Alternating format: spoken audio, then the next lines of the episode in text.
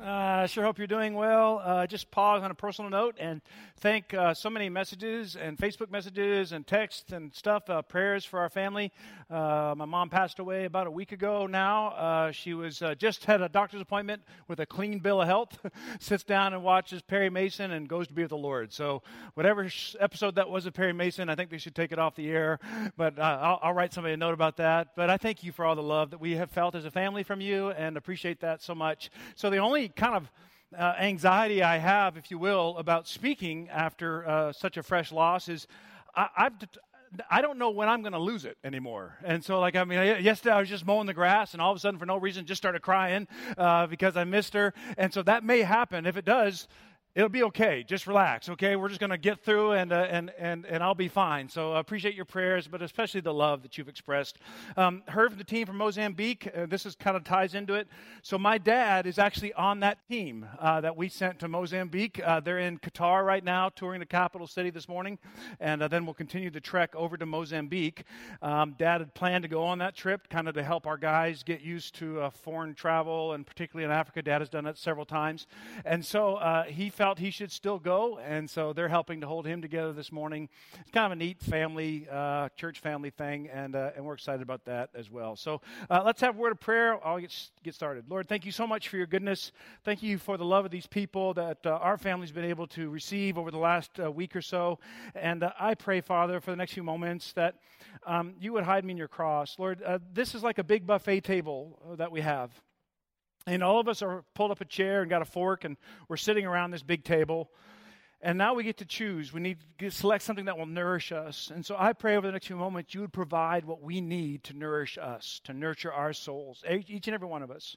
And uh, meet us where we are and take us to where you desire for us to be in your name. Amen.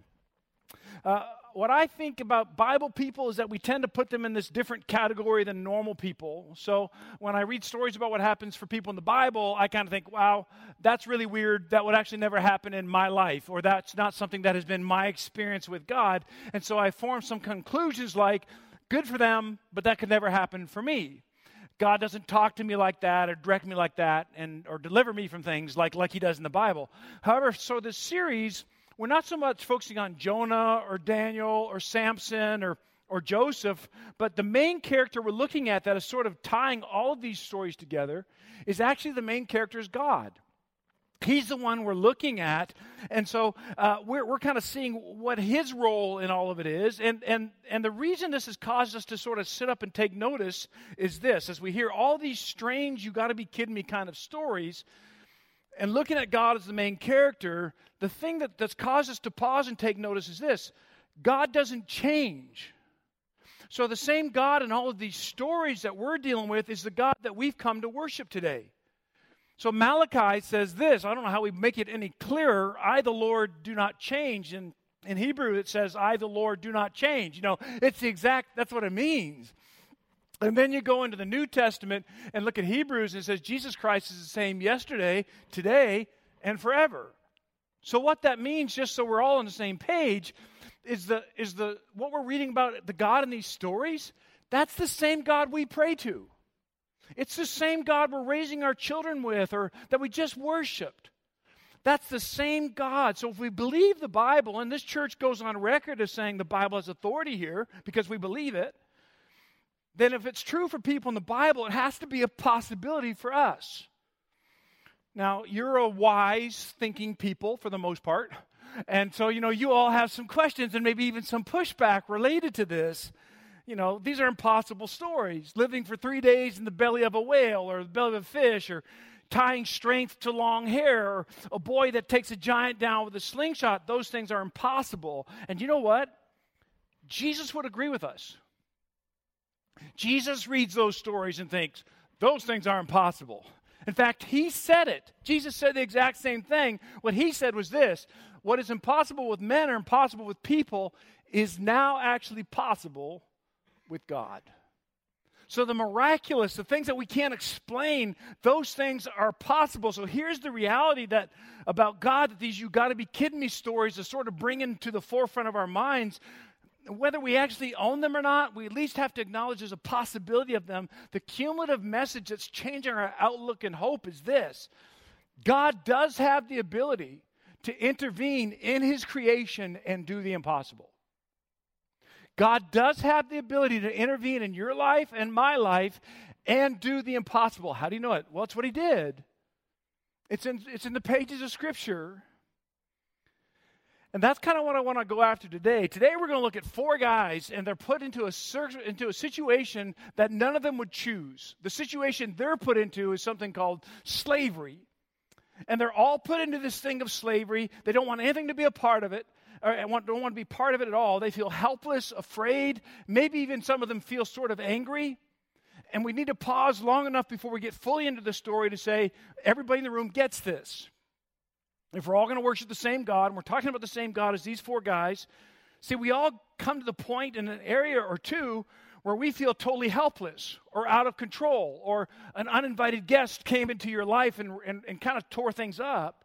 Or maybe we're all faced with this difficult decision or a decision that we all know because we've come to this same point several times in our lives that these four guys are going to come to.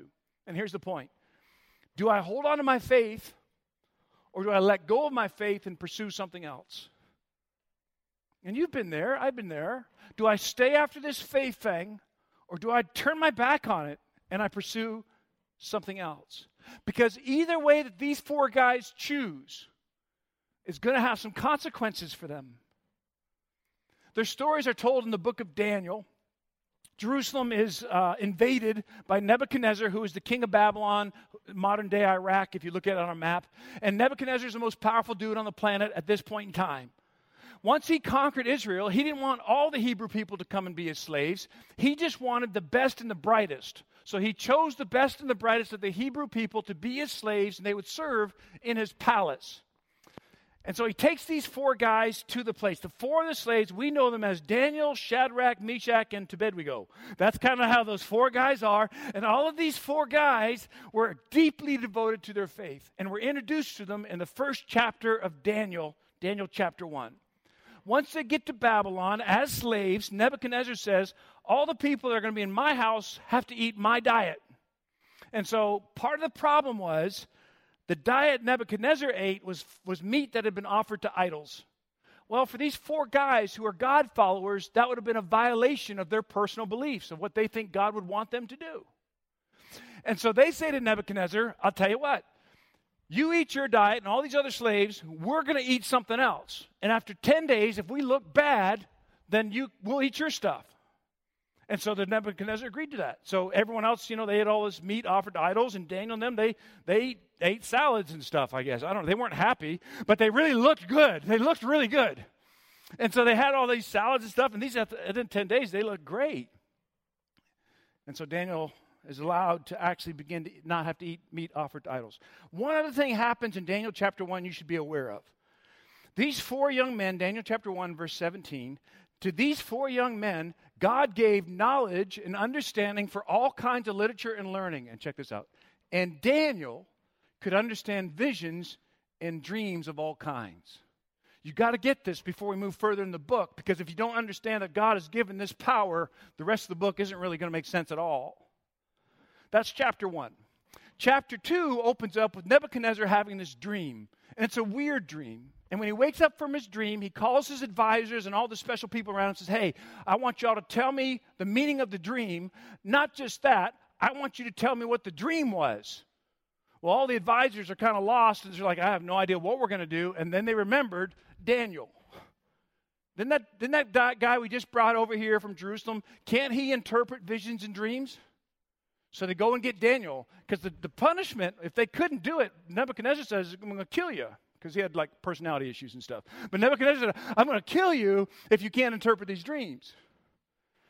So they bring Daniel and put him in front because they think, well, if Daniel can't interpret, what's that loss? Daniel gets in front of Nebuchadnezzar and he can actually do it.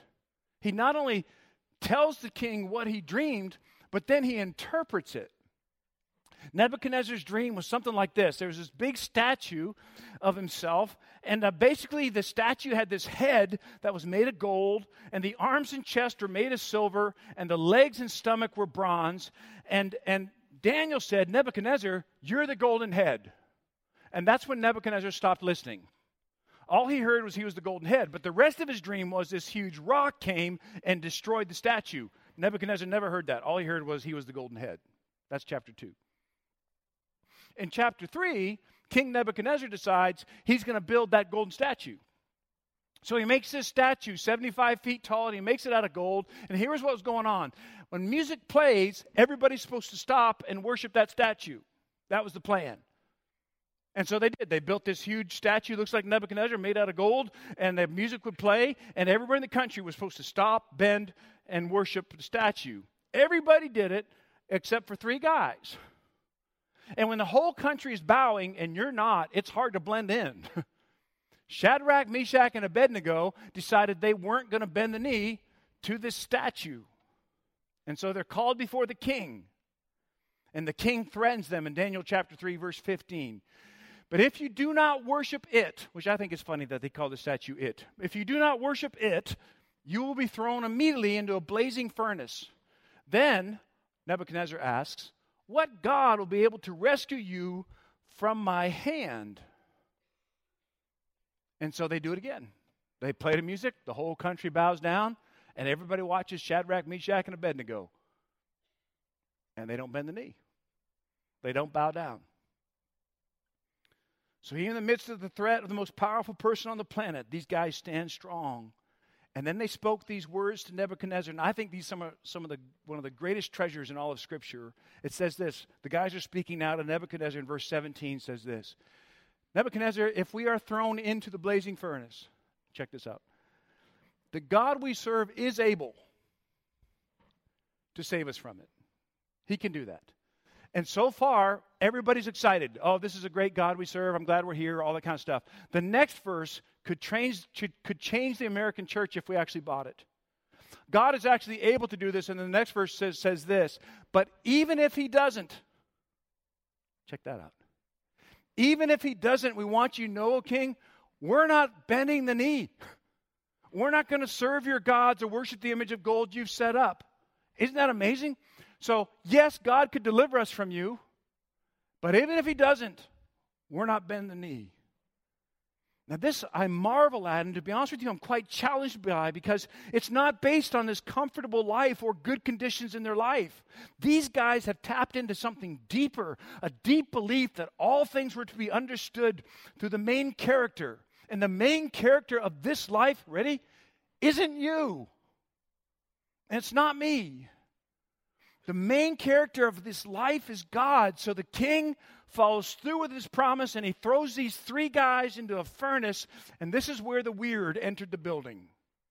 Because even though they had thrown these three guys into the furnace to face a certain death, the king and his advisors see something weird. And this is actually comical. If you think of like a Three Stooges routine or something, I don't know, but it's going to get comical. Trust me. In a minute, it's going to get funny. But here's how, here's how this literally plays out in Scripture. They throw the three guys in. When they look in, they don't see three guys, they see four guys. And Nebuchadnezzar says, approach the, uh, he says to them, says, one of those dudes looks like actually the son of a god. So whatever's going on inside the furnace, these three, Shadrach, Meshach, and Abednego, and then there's some dude who's in there looks like a, looks like a god, whatever that would be in your mind. And so Nebuchadnezzar and his advisors have to consult with each other to see how many people they threw in the furnace because they can't remember. They say, hey, something funny going on right here. Didn't we throw in three people? Because now I see four. One, two, three, four people, and we only threw in three. That's not right. And they're like, yes, king, that's exactly what we did. So Nebuchadnezzar then goes to the opening of the furnace, chapter 3, verse 26, and he shouts, Shadrach, Meshach, and Abednego, servants of the Most High, y'all come out of there. Now, this is funny. Notice he didn't ask the fourth guy to come out. So, what he said was, You three come out. Whoever you are, you just stay on in there. I don't, I don't want anything to do with you, whatever you are. And so they come out, and they're not singed or burned and didn't even smell like fire. Watch this the pagan king, Nebuchadnezzar, the king of Babylon said, Praise be to the God, Shadrach, Meshach, and Abednego, who sent his angels and rescued his servants.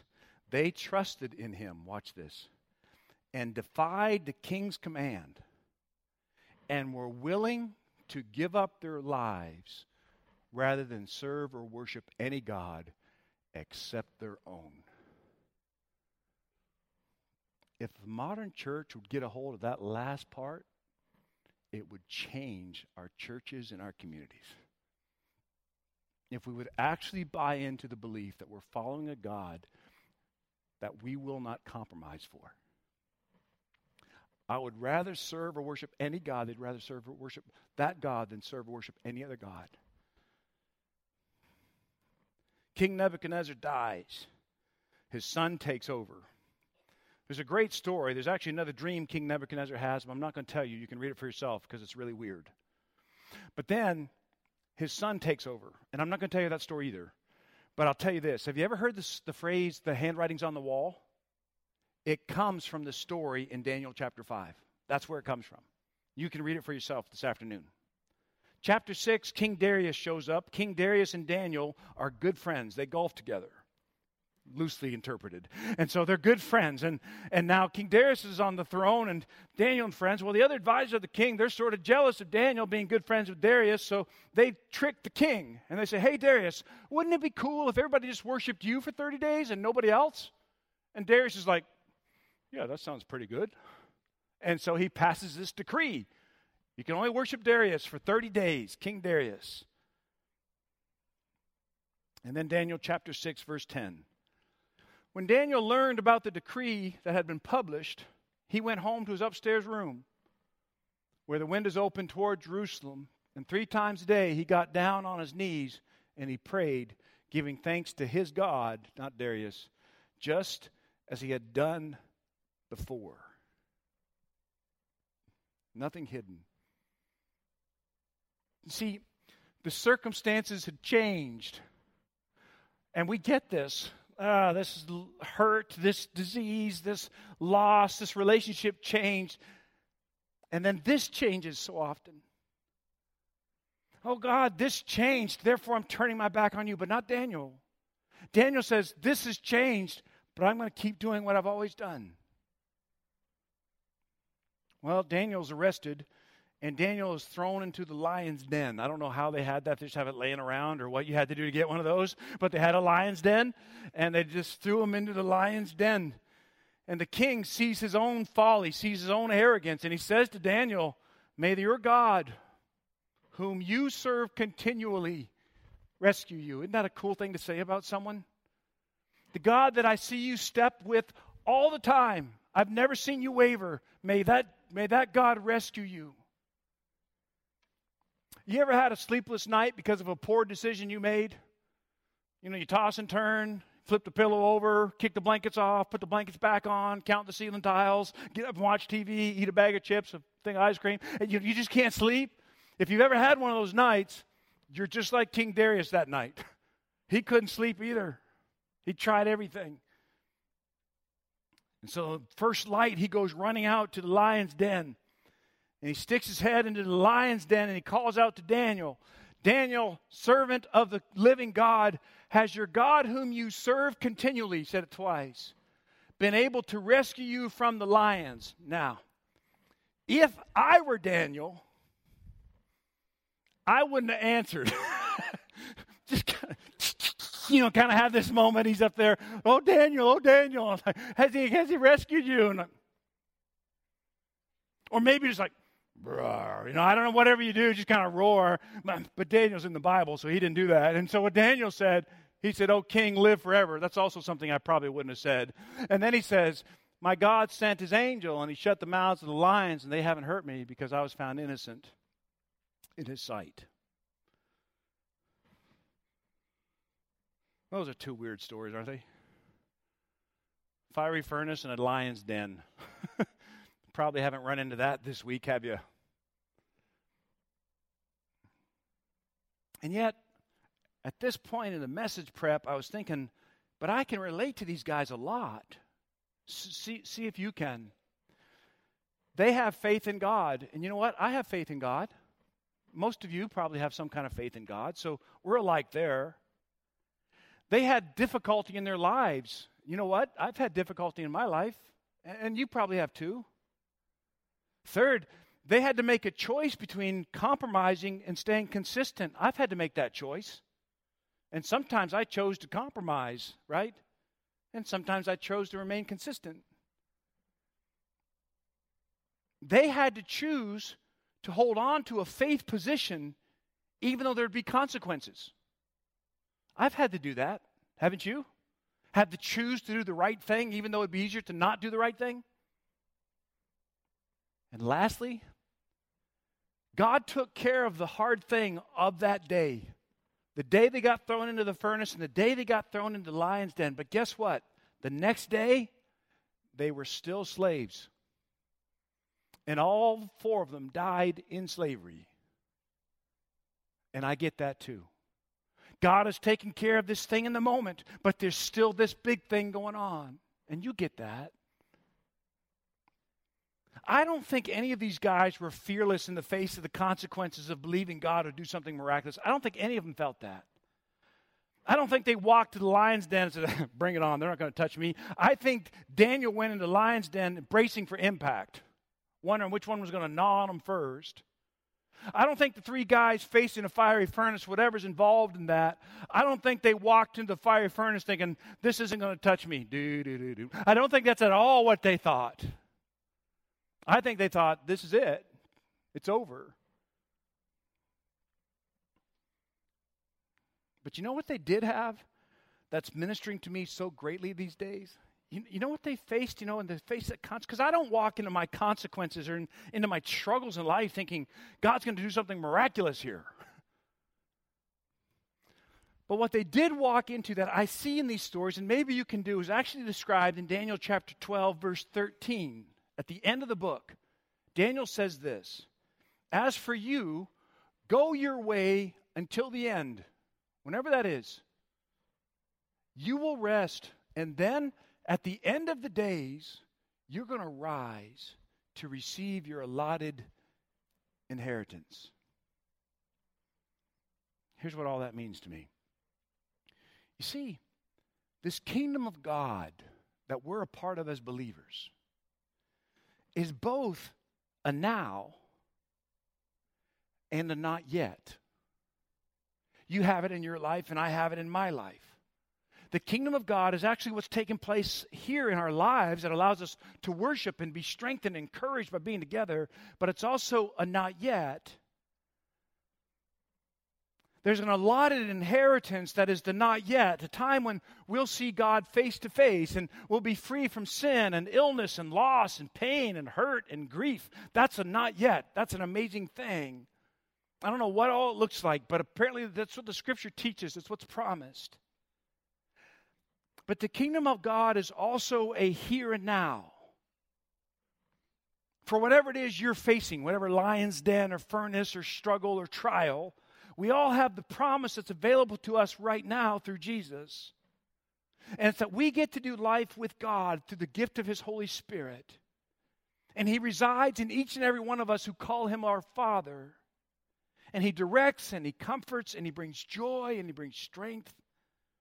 And God does that for us in this life. Frederick Buechner describes it this way the kingdom of God is where our best dreams come from and our truest prayers. We glimpse it at those moments when we find ourselves being better than we are and wiser than we know. And we catch sight of it when, at some moment of crisis, a strength comes to us that is greater than our own strength. The kingdom of God is where we belong, it is home. And whether we realize it or not, I think we are all of us homesick for it. That's the kingdom of God. It's not yet and a here and now. See, see, people believe that Jesus will keep the boogeyman away. But he doesn't. He doesn't. If you've bought that bill of goods, you should return it to the store. We think that if we'll do the right things, God notices and nothing bad will ever happen. But then something bad does happen, and it results for this crisis of faith for people. And people walk away because they followed a promise that God never made to them. If we learned anything from the fiery furnace and the lion's den today, it's this there is no promise in Scripture that links our level of faith with the absence of hard times in our life. Did you follow what I just said? There is no promise in Scripture that if you'll come to church every week and serve in the nursery and put a fish on your car, nothing bad will ever happen to you. That's not in the Bible. Just because life is hard right now, it doesn't mean God has lost track of you or God doesn't care about you. It certainly doesn't mean God doesn't love you. That's not what's on the table. And while there is no promise in Scripture that Christians never have a bad day, there is one that I have found tremendously encouraging over the last week. There's a promise in Scripture several times that does link our level of faith with the presence of God's grace and strength at the hard times of our lives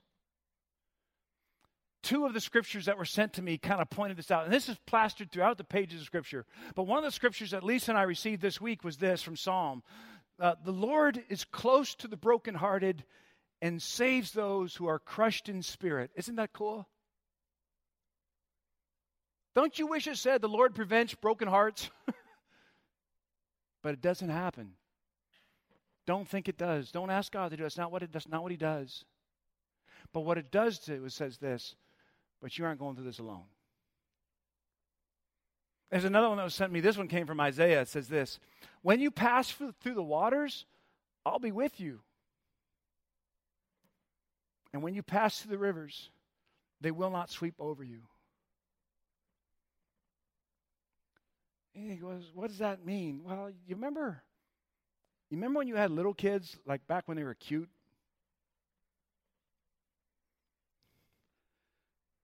And you remember that kid get afraid about something? Like they go to the zoo and see a monkey or a tiger or something, they get freaked out. Or maybe you're in like the Walmart parking lot and that freaked you out, but you freaked them out. Or maybe you're like going across a stream. Do you remember?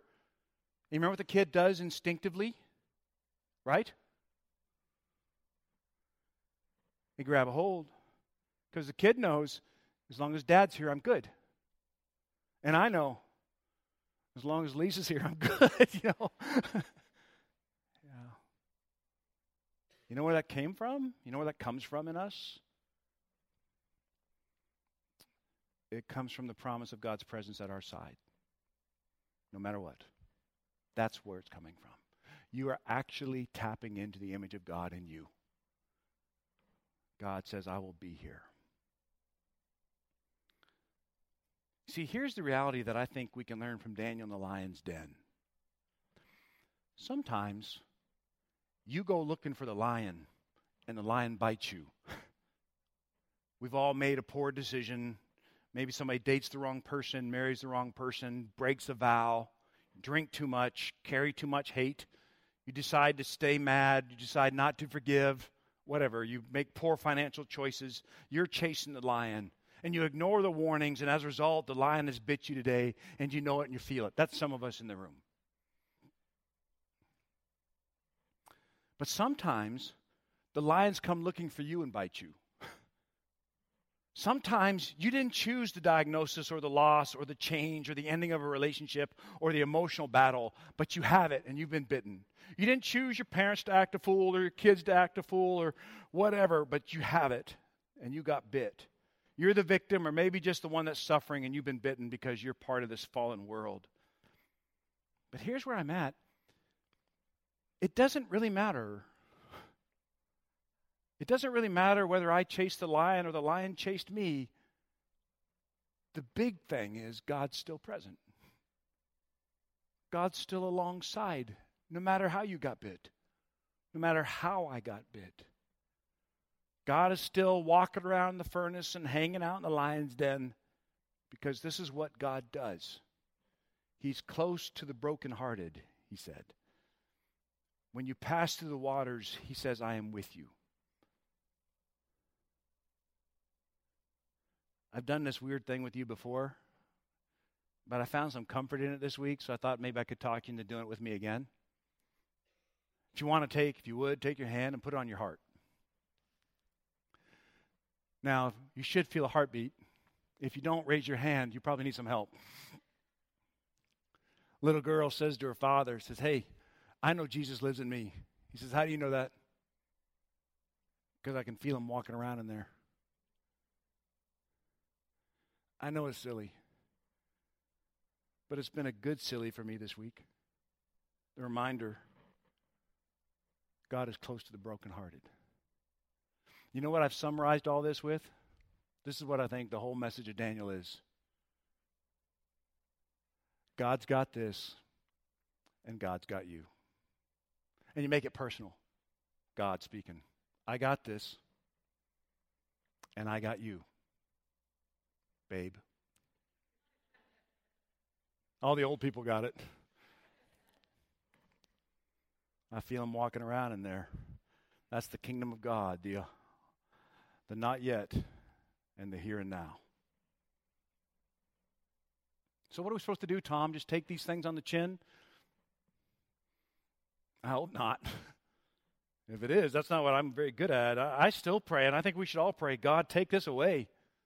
Shut the lions' den, shut their mouths, make the furnace not hot, fix the trial, heal the marriage, heal the body. Pray those things. Of course, ask God for do that. Who knows? He's done it before. He may do it for you. He may do it for me. But also pray, God, give me the grace to keep going.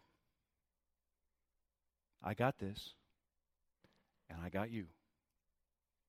I got this, and I got you. Because God's Spirit is actually with us. We're not alone in the furnace, and you're not alone in the lion's den. You're not alone in the troubled home, or you're not alone in the troubled job. You're not alone in the moral compromise. You're not alone in the victim. You're not alone in any of that. You don't face life in some isolation or in a state of abandonment. If you ever think you do, put your hand on your heart because you can feel them walking around in there. No, we face life hand in hand with the life giver who said he's close, he, I am near to the brokenhearted. And We face life with God Himself. So, brother or sister, as we grind our way through this life, and we have weeks that are tough, and you're having a week that is tough, or an issue that makes you afraid, you are not alone. Christ lives in you, and his presence will bring you peace.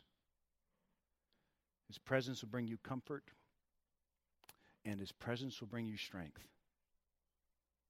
I got this, and I got you. I got this, and I got you. Lord, thank you so much for these good people. They've been so kind to the Hardings this week. The love and compassion that they've poured out has been amazing. It's actually been very overwhelming and Lord, it's been, they have been the hands and feet of Jesus to us this week. Thoughts of reminding us that uh, you got this and you got us. And we felt your love through them this week. And I pray just now for my friends in the room that are going through their particular lion's den, their particular furnace.